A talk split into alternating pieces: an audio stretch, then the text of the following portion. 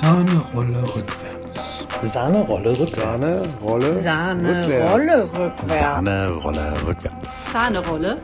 Sahnerolle rückwärts. Sahnerolle rückwärts für eine offene, diverse und wertschätzende Gesellschaft.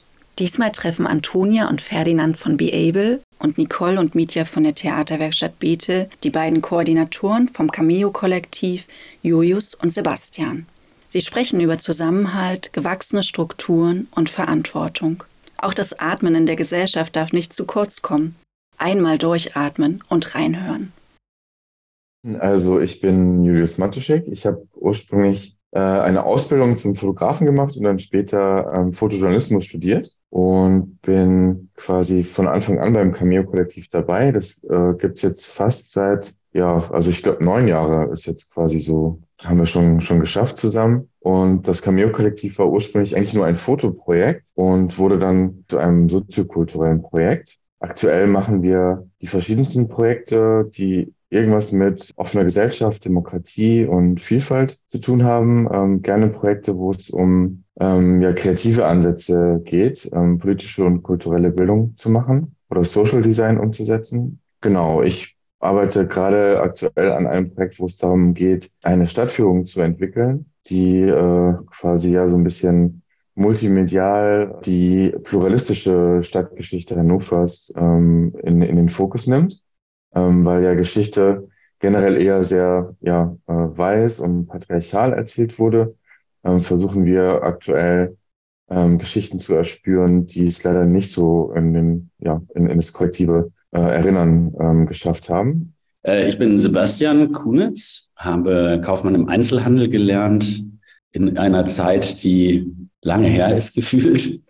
Ähm, habe dann mit Julius ähm, Fotojournalismus studiert und wie er gerade ja auch gesagt hat, ist daraus so ein bisschen aus einem Fotoprojekt das entstanden, wo wir heute sind und habe dann aber danach noch einen Master gemacht in Design und Medien und habe mich da dann verstärkt auf so Social Design und partizipatives, transformatives Design.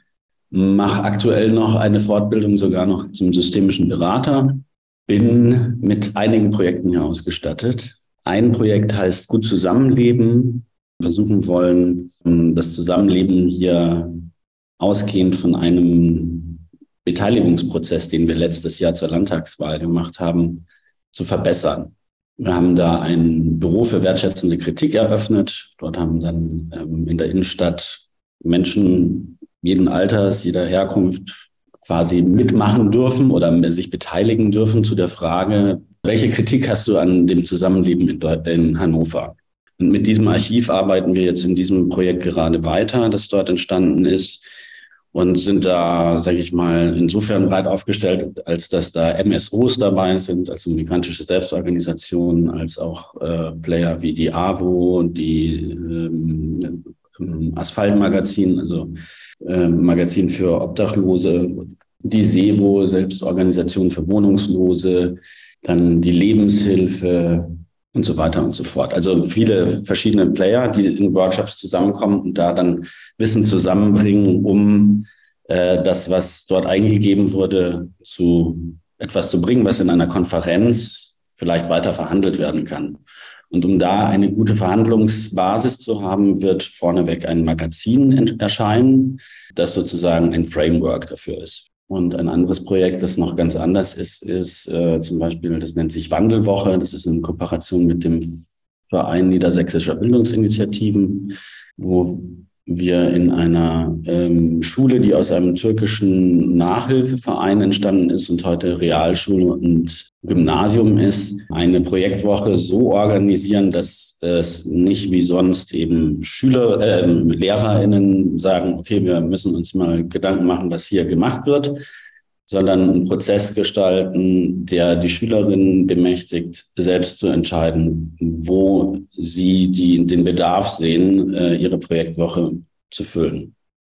Ich bin Ferdinand von Beable. Wir arbeiten auch äh, in diesem Konzept Social Design. Und wo wir gerade so stehen, ist, dass wir so ein also mehrere Projekte so dieses Jahr abgeschlossen haben und eigentlich gerade in so einer Reflexionsphase sind, so die Erfahrungen aus den, aus den Projekten ähm, zu verdauen, zu transformieren und ähm, so neue, neue Impulse, so den, den richtigen Boden dafür zu bauen. Genau. Und ich glaube, was uns, was uns gerade so beschäftigt, ist viel dieser, naja, vielleicht könnte man es Community-Arbeit nennen oder so. Also die Menschen, die mit uns arbeiten oder die Projekte umsetzen, ähm, wie, wie wir in Verbindung bleiben oder in Kontakt bleiben ähm, oder eben neu, neue Sachen aufbauen in so einer Zeit, wo es nicht so ein, ein treibendes Projekt gibt oder so. Ähm, also das ist ja irgendwie eine sehr spannende Zeit, weil man mal den, den Raum hat,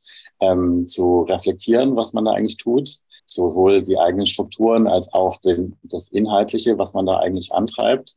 Aber es ist auch natürlich eine Herausforderung, ähm, damit, damit umzugehen. So, das ist, glaube ich, das, was aus der Richtung, wo, wo, also, wo wir gerade sind. Also, was uns da besonders beschäftigt, ist, naja, Achtsamkeit im, im Social Design. Also, wie, wie man alle Beteiligten, auch die, die das durchführen, achtsam und nachhaltig damit, also menschlich damit umgeht. Ich bin Toni und bin auch schon seit, also ich bin wirklich schon seit Ewigkeiten bei Be Able dabei. Bin äh, Designerin, habe äh, seit 14 Jahren eben auch die behinderte Perspektive, also gehe durchs Leben mit einem schweren Sturz, verschiedenste Herausforderungen, wie ich im Leben irgendwie klarkomme ist aber total cool, diese Perspektive in diesen ganzen Prozessen mit einfließen zu lassen. Mögt ihr sozusagen einmal vom äh, Cameo-Kollektiv nochmal den Ball aufnehmen und einmal nochmal wirklich beschreiben oder auch er erläutern oder erklären, wie es sozusagen aus diesem Fotoprojekt zu diesem Kollektiv, also wie ihr dazu gekommen seid und wer sozusagen bei euch mitmacht und wie viele ihr eigentlich seid. Und vor allen Dingen auch, also das würde mich jetzt interessieren, viele Fragen vor allen Dingen, warum der Name? Ja, also ich versuche es äh, ganz, ganz kurz zu fassen. Wir haben 2013 war das. Da hatten wir gerade einen Kurs im Studiengang Fotojournalismus, wo es darum ging, ein neues Fotoprojekt zu entwickeln. Und wir haben uns damals einfach zusammengeschlossen, weil wir einen Artikel gelesen haben. In dem Artikel ging es damals darum, dass ähm, in der Grenzstadt Aachen ähm, dass dort so viele minderjährige Geflüchtete ankommen, dass ähm, die Waisenhäuser überfüllt sind und dass ähm, die Menschen in, ähm, in einem Hotel untergebracht werden mussten. Und wir haben uns damals sehr an den Bildern gestört, die zu dem Thema existieren. Also Menschengruppen von hinten fotografiert, ähm, volle Boote, äh, Lager mit Stacheldrahtzaun drumherum, ähm, sehr exotisierend, ähm, sehr entindividualisierend. Ähm, man konnte eigentlich keinen keinen Zugang zu den Personen, um die es eigentlich geht, finden. Und wir haben ja dieses Hotel so ein bisschen als Chance gesehen, ähm, Menschen zu treffen und einen persönlichen Zugang zu finden und vor allem mitzuleben und selbst auch die Erfahrung zu machen, wie es ist in so einem Ankommens. Haben uns auch gefragt, was bedeutet denn eigentlich Gastfreundschaft für diejenigen, die jetzt ganz, ganz frisch in Deutschland ankommen und haben dann für einen Monat dort ähm, in dem Hotel quasi mitgelebt und haben erstmal einfach nur den Menschen begegnen wollen und sie treffen und ähm, Bilder machen, die andere Ebenen finden, wie die, die man da medial immer so gesehen hat. Und so kam es, dass äh, eines Tages einer von den Geflüchteten dort uns einen Brief geschrieben hat, in dem er eben aufgeschrieben hat über seine Gedanken, Gefühlswelt zum Neu-Hier-Sein in Deutschland oder in diesem Hotel. Und es kamen immer mehr Briefe dazu. Später, als wir Fotos und Briefe im Gepäck hatten, war so die Frage, was machen wir jetzt draus? Und daraus ist dann ein Magazin entstanden, das Cameo-Magazin. Cameo eben, weil wir das inspirierend fanden, dass es ja diesen Cameo-Auftritt gibt im Film, wo jeder seine 15 Minuten ja im, im Spotlight bekommt. Und so war das für uns auch, dass wir eben ja diesen Menschen mit dem Magazin eine Art Spotlight ähm, verschaffen wollten. Und aus diesem Magazin wurden dann äh, auch Ausstellungen, die verschiedenen Orten gezeigt wurden, und so wuchs dann aber auch das, ähm, das Team derer, die sich dafür interessiert haben. Also es kam noch eine Soziologin dazu, ein Grafikdesigner, um gemeinsam zu überlegen, wie können wir denn weitermachen. Äh, dann gab es noch eine Ausgabe äh, über Flüchtete, die in einem Kloster leben. Also neben dem Hotel hat uns interessiert, wie es denn, wenn ähm, Religionen ihre Türen öffnen. Also was ist äh, mit deren äh, Werten, was hat das mit Gastfreundschaft zu tun? Wie geht es den Menschen, die an solchen Orten ankommen und waren dann in Weingarten in einem Kloster, wo haben dort mit den Nonnen und mit den Geflüchteten auch eben so einen längeren Zeitraum verbracht. Ich glaube, es war nicht ganz ein Monat, aber äh, mehrere Wochen. Ähm, ja, und dann kam 2015, also ein Jahr später, wo so viele Menschen hier in Deutschland angekommen sind. Da ist dann ganz viel mit uns passiert, also mit denen, die schon im Team waren. Das Team wurde immer größer, es kamen auch geflüchtete Journalist, äh, JournalistInnen dazu. Und wir haben uns dann alle gefragt, Mensch, ähm, ist es denn noch zeitgemäß, also in so, einen, in so einen Ort zu gehen? Also wir wollten unbedingt eine dritte Ausgabe machen. Wir hatten auch ein Crowdfunding damals gemacht und haben eine dritte Ausgabe versprochen, haben dann aber gemeinsam festgestellt, nee, also jetzt braucht es eigentlich was anderes. Jetzt müssen die äh, Menschen, die neu ankommen, zusammenkommen mit denen, die hier schon länger leben oder schon seit ihrer Geburt. Äh, und so kam dann die Idee, ein Mitmachmagazin zu kreieren, also einen Büroraum zu mieten und zu sagen, jeder, der Bock hat, kann mit uns gemeinsam ein Magazin machen. Das wurde dann zusammengesessen, konzipiert. Was bedeutet denn das? Welche Rechtsform braucht man, um sowas zu machen? Wie kriegen wir die Kohle und wie viel Kohle brauchen wir denn überhaupt dazu? Und wir haben dann ganz schnell festgestellt, okay, wow, wir brauchen ziemlich viel Kohle. Und bei der Frage, wer kann denn dieses Geld überhaupt bekommen, sind wir ganz schnell an den Punkt gestoßen, okay, wir brauchen einen gemeinnützigen Verein, anders geht es nicht. Und so ist dann eigentlich nur für dieses Magazin der Cameo-Kollektiv e.V. entstanden. Ähm, wir sind ganz schnell in die Schiene Soziokultur gerutscht, wovor also zumindest ich noch nie was davon gehört hatte, was das eigentlich bedeutet, was das ist. Und hier in Niedersachsen haben wir halt das große Glück, dass wir den Landesverband Landesarbeitsgemeinschaft Soziokultur äh, Niedersachsen haben. Und dort gibt es BeraterInnen, die so äh, verrückte Vorhaben wie uns damals ähm, an die Hand nehmen und beraten. Und so kam es, dass wir dann ein Jahr lang in diesen Räumen gearbeitet haben, gemeinsam mit, ich glaube, es waren dann 70 Menschen, die äh, insgesamt an dem Magazin beteiligt waren, aus allen möglichen Altersgruppen, äh, mit verschiedensten Muttersprachen alle haben auf ihren Muttersprachen geschrieben, wir haben es dann übersetzt und hatten dann eigentlich immer dieses Magazin im, im, im Blick. Haben dann im Prozess aber ganz viel gelernt. Nämlich, ja, dass das, was da entsteht, wenn man so viele Leute in einen Raum schmeißt, was unter den Menschen passiert, viel, viel äh, wertvoller ist wie so ein Magazin in dieser Lehre, ähm, dass wenn man Menschen ein gemeinsames Ziel gibt, ähm, die äh, aus total unterschiedlichen sozialen Bubbles stammen und diverseste Hintergründe haben, dass das ganz neue Prozesse auslöst. Als wir dann das Magazin abgeschlossen hatten und die Frage so im Raum stand, ja, wie geht's denn jetzt eigentlich weiter, war klar, dass wir diesen Verein nicht wieder beerdigen, wie es eigentlich geplant war, sondern dann zu sagen, okay, äh, ja, das war ziemlich cool. Wollen wir nicht weitermachen? Und so ging es dann äh, weiter erst mit einem Online-Magazin, weil während dem Prozess um das Magazin ganz viele äh, multimediale Inhalte auch entstanden sind. Wir haben aber schnell gemerkt, dass diese Prozesse, die wir da gelernt haben, dann noch viel größeres Potenzial dahinter steckt. Und seitdem ist der, der, Verein immer weiter gewachsen. Heute sind es so um die 40 Mitglieder und heute ist es auch viel diverser, was wir, was wir so machen, weil wir ähm, diese Tools, die damals erstmalig so zum Vorschein gekommen sind, immer wieder weiter entwickelt haben, weiter verfeinert haben. Aber dieser Kern blieb, dass wir ähm, für uns so gemerkt haben, wow, diese Magie ähm, des Zusammenkommens, des Austauschs, die ist unglaublich, äh, um ja, an gesellschaftspolitischen Themen zu arbeiten. Ich würde vielleicht kurz noch eine Sache ergänzen. Also wir sind von der Stadt Hannover mittlerweile institutionell gefördert und können damit so einen Basis, also einen Bürobetrieb hier tatsächlich finanzieren. Irgendwann haben wir so viele Projekte gehabt und so viele Menschen hier, die diese gemeinsamen Ziele, die Julius gerade beschrieben hat, eben als etwas reizvoll Sportles gesehen haben, hier waren, dass das einfach nicht mehr ehrenamtlich ging und wir der Stadt Hannover gesagt haben, also wenn ihr ein Interesse habt, dass das weiterlebt, dann muss hier eine Finanzierung her. Ja, da springt, springt schon ein Funke über, wenn, wenn ihr das so beschreibt, was ihr da macht. Ich finde es total spannend zu hören, wie ihr damit umgeht, dass ihr, klingt doch relativ schnell gewachsen seid, wie es euch damit geht. Und genau, das würde mich, glaube ich, interessieren. Natürlich war das etwas, was wir überhaupt nicht erwartet haben, also ich zumindest nicht, als wir dieses Magazin angefangen haben, dass das dann so schnell viele Menschen begeistert. Und also diese 70 Menschen sind wirklich, die konkret an Inhalten in dem Magazin gearbeitet haben. Es waren weitaus mehr, die an Veranstaltungen, Workshops und sonst was teilgenommen haben. Und ja, nach dem Magazin, glaube ich, waren wir alle sehr erschöpft. Auf jeden Fall. So könnte man es äh, im besten Sinne ausdrücken.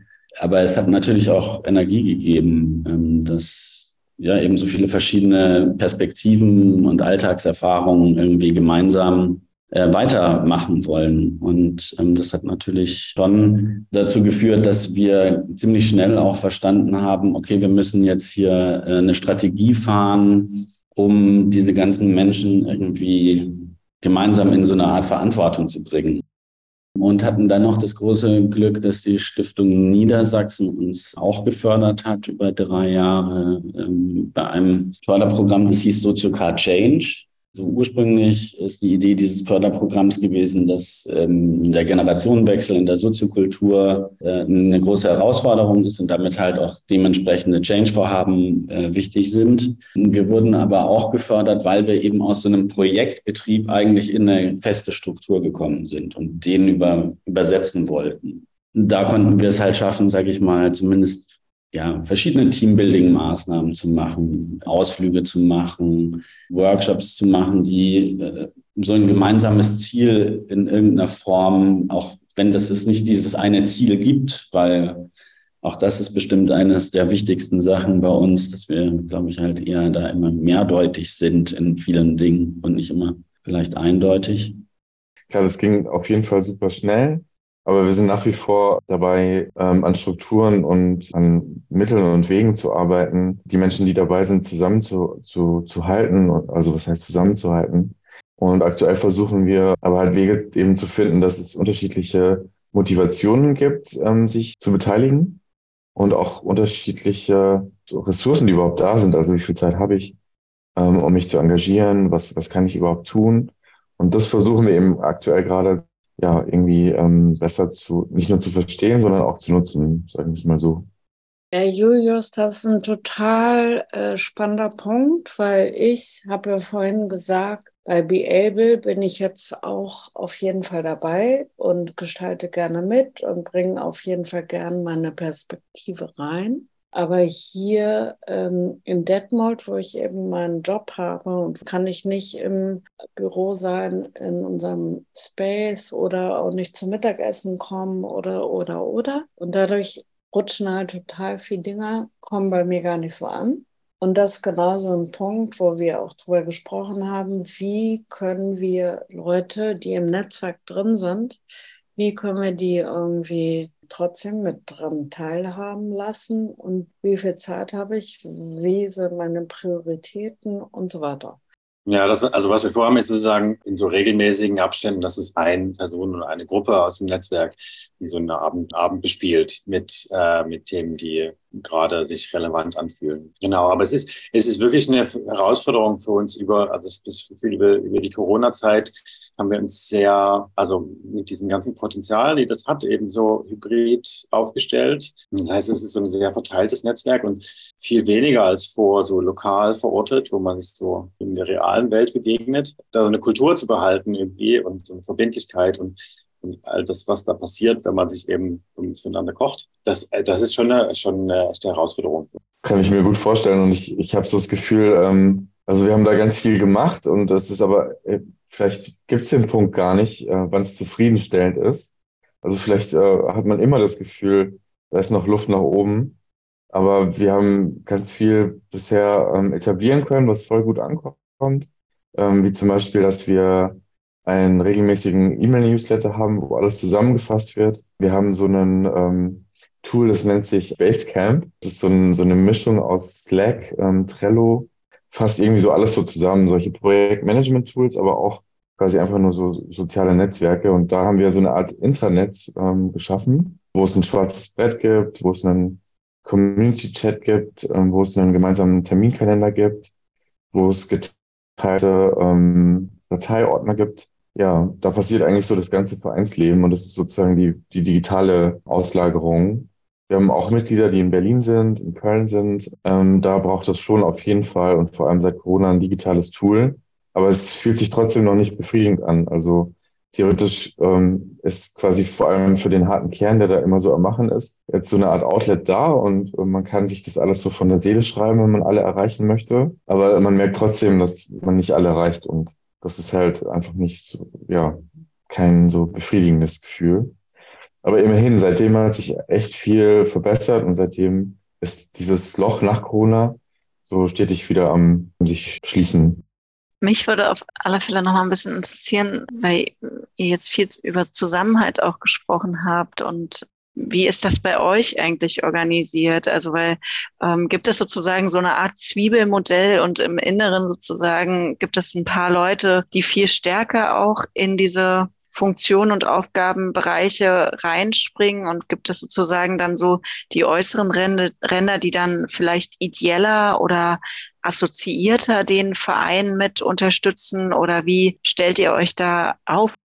Wir hatten versucht, lange Zeit das wirklich über den klassischen Vorstand zu machen, klare Aufgaben zu nehmen und vor allem zu gucken, dass äh, Menschen wie Julius und ich, die vielleicht von Anbeginn da sind, irgendwann mal da nicht mehr sind. Einfach auch, um generell neue Impulse in den Verein zu bekommen und so. Und hatten da auch mit diesen Förderprogrammen, die ich vorher angesprochen habe, versucht, da andere Menschen zu motivieren oder ihnen eben anzubieten, das zu machen.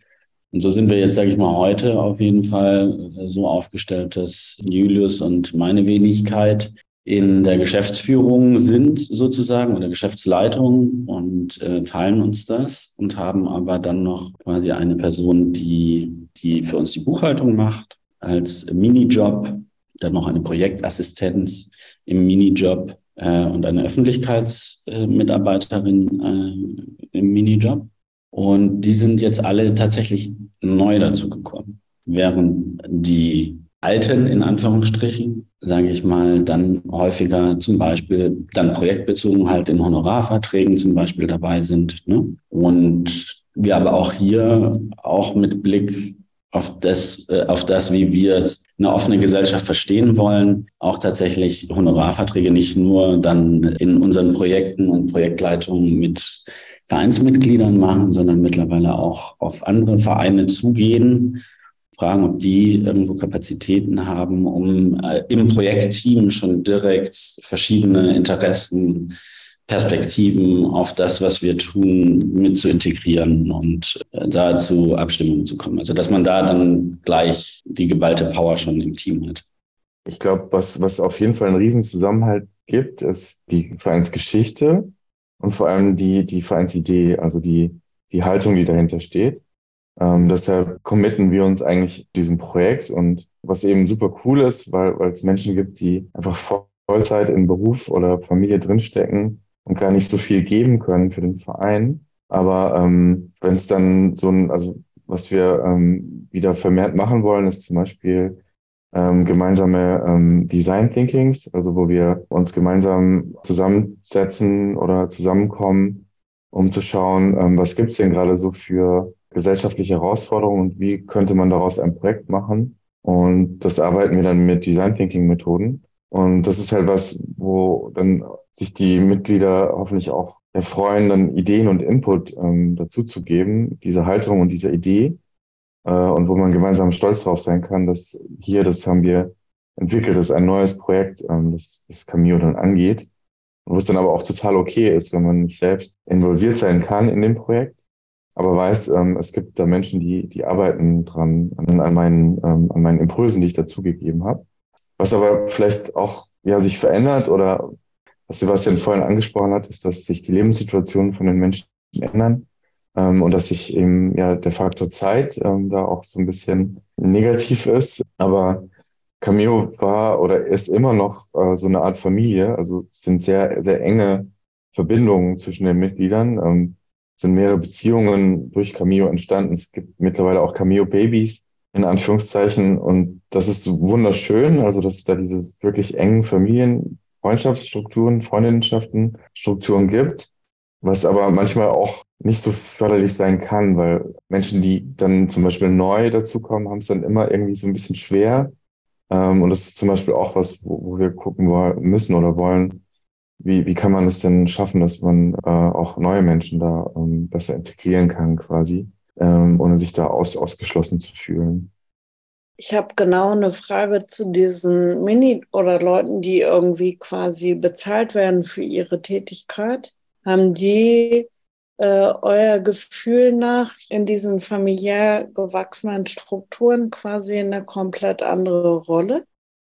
Meine Wahrnehmung dazu wäre, dass es für egal welche, welches Mitglied, glaube ich, gerade eher ein, etwas ist, wo alle glücklich drüber sind, äh, dass da äh, jetzt Personen sind, weil so zum Beispiel die Person, die jetzt Öffentlichkeitsarbeit macht, eben auch dafür zuständig ist, diesen internen Newsletter zu schreiben. Das heißt, äh, das funktioniert jetzt einfach und ist regelmäßig und passiert nicht irgendwie so äh, inshallah, also weil das wäre sonst häufig dann vielleicht an Julius oder meiner Wenigkeit hängen geblieben und wir dann vielleicht an der Stelle auch häufig überfordert waren.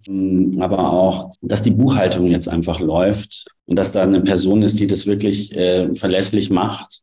Dieser Familiengedanke ist da dann vielleicht nicht so, ähm, aber ich glaube, das ist vielleicht auch genau diese Veränderung, die sich jetzt da auch in diesen drei Positionen dann vielleicht gerade manifestiert und glaube ich, für viele aber eher ein positives Signal gerade ist, als ein Signal so von wegen, oh Gott, wer ist jetzt da mit dazugekommen, sondern eher, okay, dass das jetzt hier wirklich in, in einem Grad professionalisiert, der ähm, uns vielleicht auch als Mitglieder nochmal entlasten kann. Und äh, dann an der Stelle ähm, dann vielleicht genau die äh, Kräfte und Energien frei macht für das, was Julius angesprochen hatte mit diesen äh, Treffen, wo wir gemeinsam dann äh, methodisch zu äh, neuen Pro Projektideen kommen wollen. Ja, voll. Und ich, ich, es ist noch total neu, ähm, dass wir so aufgestellt sind. Und deshalb äh, ist es spannend, wie sich das jetzt so entwickelt. Aber es ist halt generell bei Cameo ein sehr maximal hierarchiefreies Arbeiten. Also es geht leider nicht ohne, aber ähm, trotzdem immer ein Arbeiten in den Projekten auf Augenhöhe. Deshalb glaube ich, ist da nie so, dass es da, ah, der ist ja schon ewig dabei, der ist vielleicht, äh, hat da eine andere Rolle oder so, äh, sondern ähm, dass, dass, dass geschaut wird, dass, ähm, dass es da einfach ähm, immer auf Augenhöhe bleibt. Vielleicht noch einmal kurz äh, ein Gedanke dazu. Ich glaube, auch dadurch, dass wir diese Haltung haben, dass es eben viele Perspektiven braucht, um ja, den Alltag so gut es geht zu gestalten oder neue Ideen zu haben. Ich glaube, das, das ist schon allen Mitgliedern sehr wichtig und deswegen freut sich eigentlich auch immer jeder, wenn eine neue Perspektive kommt. Mir kam jetzt gerade noch der Gedanke, dass es äh, eventuell ja auch darauf ankommt, was man eigentlich so unter Bezahlung versteht. Also wenn, wenn man jetzt bei so einem Projekt mitmacht, dann wahrscheinlich nicht nur deswegen, weil es dann dafür Euros gibt, also man kann ja auch anderes daraus ziehen dann für sich selber wieder, dass man dann eben neue Perspektiven kriegt oder die Möglichkeit eben an etwas mitzumachen. Also ist dann jemand, der jetzt Geld für irgendeine Aufgabe kriegt, äh, dann vielleicht gar nicht so die Bedeutung kriegt, äh, wie jemand, der also eine neue Perspektive dann reinbringt, äh, die man anders gar nicht kriegen könnte. Dadurch, äh, glaube ich, könnten sich ja auch wieder also Hierarchien auflösen oder eben andere bilden, und ich bin mir sicher, dass da viele das auch so, so verstehen, wie du das gerade beschrieben hast, Mietja. Aber dadurch, dass halt einfach bei so vielen Mitgliedern es häufig schwierig ist, einfach das einmal auf den Tisch zu bekommen. Ich glaube, eine Aussprache würde reichen wahrscheinlich, um genau herauszufinden, wer da den Benefit so beschreibt, wie du es gerade gesagt hast, ähm, wo andere vielleicht sagen, das, darüber habe ich mir vielleicht noch gar keine Gedanken gemacht. Das ist vielleicht etwas, was man auch mal anstoßen könnte. Ja, es ist ein spannend, spannendes Thema, über Geld zu reden ähm, und dafür eine, eine gute Kultur zu finden. Also auch versucht, damit zu experimentieren. Also, ähm, aber es ist wirklich eine wirklich herausfordernd. Also so, ähm, weil also es geht ja letztendlich nicht nur um Geld, sondern es geht eben auch um, um genau diese ideellen Sachen, die man zurückkriegt. Und, und es ist auch bei uns so, dass die, die Voraussetzungen und Bedürfnisse, die, die die Leute haben, die, die mit uns arbeiten, so ganz unterschiedlich sind. Familienkonstellationen, wo auch, also wo, wo dann irgendwie Geld gar nicht so eine Rolle spielt, sondern eher um noch einen anderen, eben genau diesen Bereich zu haben, wo ideell ähm, gesellschaftlich zu arbeiten, mit wenig Zeit, aber mit viel Erfahrung und also so, so Konstellationen und jüngere Menschen, die eben gerade ins Berufsleben einsteigen und darauf angewiesen sind irgendwo. Also so, dass die Zeit, die sie da rein investieren, auch also so, sonst müssen sie halt irgendwo anders Geld verdienen. Also diese, diese Konstellation und das, da, dafür einen, einen Raum zu finden, wo man das miteinander verhandeln kann, das ist schon, schon so eine Entwicklung aus diesen, aus diesen Projekten herauszugehen, wo es auch natürlich ähm, biografische Veränderungen sind, wo die, die Menschen, die daran gearbeitet haben, Fokus verändern und ähm, so andere Prioritäten setzen, aber auch die also sagen, wo, wo sie sagen, dieses Projekt zu Ende geht und dann so ein wie so eine natürliche Pause entsteht. Und also so sind wir sozusagen in so einer Situation gelandet, die sich so natürlich entwickelt hat. Und in dieser Situation haben, also haben wir versucht, jetzt erstmal irgendwie so, so weit zu, zu schrumpfen, dass es sich, also, dass man nicht, nicht versucht, Strukturen aufzuhalten, die, die nicht ausgefüllt werden können. Also jetzt gerade akut sind wir, sind wir zu dritt, die sozusagen eine Leitungsfunktion einnehmen. Und darum gibt es ein großes Netzwerk, aber das ist also ähm, ist sagen gerade nicht nicht so aktiv in irgendwelchen Projektkonstellationen. Und aus dieser Dreierkonstellation heraus haben wir jetzt so ein, so ein paar Wochenenden, also ein, ein Wochenende an die Ostsee gefahren und in diesem Reflexionswochenende gemacht, um sozusagen uns erstmal zu finden, was also wie, gehen wir jetzt mit der Situation um? Was ist eigentlich, wo ist genau unsere Motivation, das jetzt hier weiterzuführen oder macht es eigentlich gar keinen Sinn mehr? Wir sollten eigentlich jetzt hier Türen zumachen und den Platz schaffen für irgendwie Neues oder so. Das sozusagen so klein, unsere Strategie war, das so klein wie möglich zu fahren, ähm, um, um wirklich an so einen Kern heranzukommen, zu was, was man auch wirklich wieder ausfüllen kann. Und mhm. von, von diesem Schrumpfen heraus sozusagen zu merken, so, wo haben wir genug Kraft, das wirklich durch, durchzuführen und, und eben nicht, nicht, nur, nicht nur am Leben zu halten. Aus so einer Position heraus dann einzuladen in, lass uns zusammenkommen und das uns zusammen angucken, wo wir gerade stehen und, und nicht von, also aus so einer Leitungsfunktion heraus zu sagen, jetzt das und das und das ist, was wir jetzt tun, sondern das ist, wo wir gerade sind und wo also, also so einen, einen Raum zu öffnen, wo man, wo sozusagen Neues entstehen kann.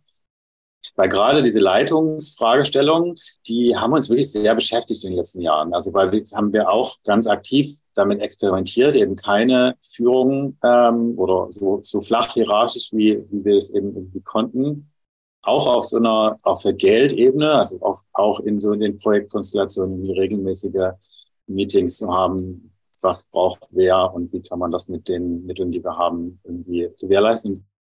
Also ich habe gerade mehrere Gedanken dazu. Ferdi, du hattest ähm, von gewachsenen Strukturen und Schrumpfen gesprochen. Das hört sich für mich so ein bisschen an wie Atmen. Und dann stelle ich mir, also weil wir ja so ein bisschen von der Finanzierungsfrage kommen, auch die Frage, dadurch, dass unsere Struktur jetzt gerade ja häufig mit Freelancertum zu tun hat und wir auch noch, sage ich mal, in Anführungsstrichen in so einer Art Abhängigkeit äh, stecken, dass wir ja für die institutionelle Förderung auch etwas gewährleisten müssen, um jetzt äh, das Wort auch zu verwenden, dass wir ähm, vielleicht ganz besonders Schwierigkeiten haben zu atmen und damit aber eigentlich auch gleichzeitig Dinge ja ganz schnell beschrieben werden können, warum in unserer Gesellschaft ganz viel vielleicht gar nicht atmen kann. Ähm, weshalb eigentlich vielleicht solche ehrenamtlichen Strukturen an der Stelle, also mit dem Atmen vielleicht genau diejenigen sein können, die die Energie ins System bringen.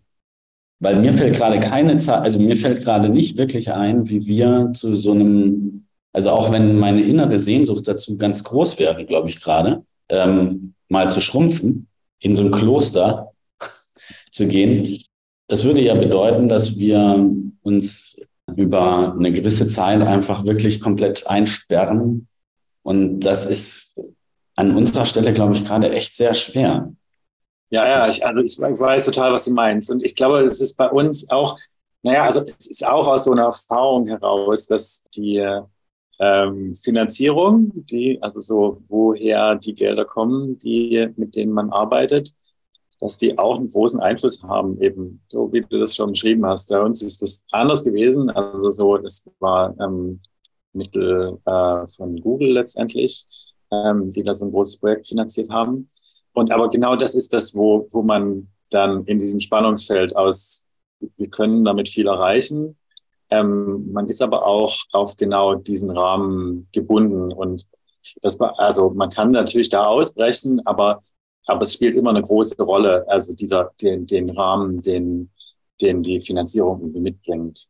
Aber ja, also es ist, ist auf jeden Fall, also auch aus meiner Perspektive heraus, ist es natürlich, ist es natürlich eine Herausforderung, so, ein, so eine Zeit zu halten. Auch wir müssen irgendwie unser Büro noch finanzieren oder so. Und wenn man keine Projekte durchführt, dann muss man eben die Reserven haben, das irgendwie so. So, all, all das ist auch, ist, ist natürlich nicht so ein super einfacher Prozess, aber es, ich, äh, mir geht's auch so. Ich fühle, dass wir da in einer, in einer privilegierten Situation sind, uns das irgendwie leisten zu können. Und und auch, dass das eine große Wichtigkeit hat. Ja, ich hätte dann noch was zu dem Bild des Atmens. Es ist manchmal eben dann schwierig, äh, in einer Überdruckatmosphäre zu atmen. Also wenn man gerade ausatmen möchte, dann äh, strömt trotzdem die Luft weiter rein. Ja, das ist ein sehr, sehr guter Hinweis. Und ich kann es vielleicht auch nochmal mit einer äh, Erfahrung von uns verbinden. Und zwar, wir hatten nach Corona, also nachdem das alles so langsam gefallen ist, hatten wir ähm, uns dazu entschlossen, ein, ein Thema aufzugreifen, das schon lange im Raum stand, und zwar Habibier. Ein, ein Bier, das äh, quasi den Habibi feiert. Und äh, nochmal vielleicht auch, auch darauf hinweist, dass das Bier an sich aus Mesopotamien, also heute dem Irak kommt, und deswegen haben wir äh, sozusagen als, äh, als Feier empfunden, dass wir das, was schon seit Jahren immer wieder Thema war im Kollektiv, einfach einmal zusammen feiern, indem wir es einfach brauen. Das war ein total spannender Prozess und wir haben es gefeiert, also quasi uns gefeiert damit. Am Schluss hängt da auch wieder die komplette Organisation, alles, dass das passiert, auch wieder am Schluss an ganz wenigen Schultern.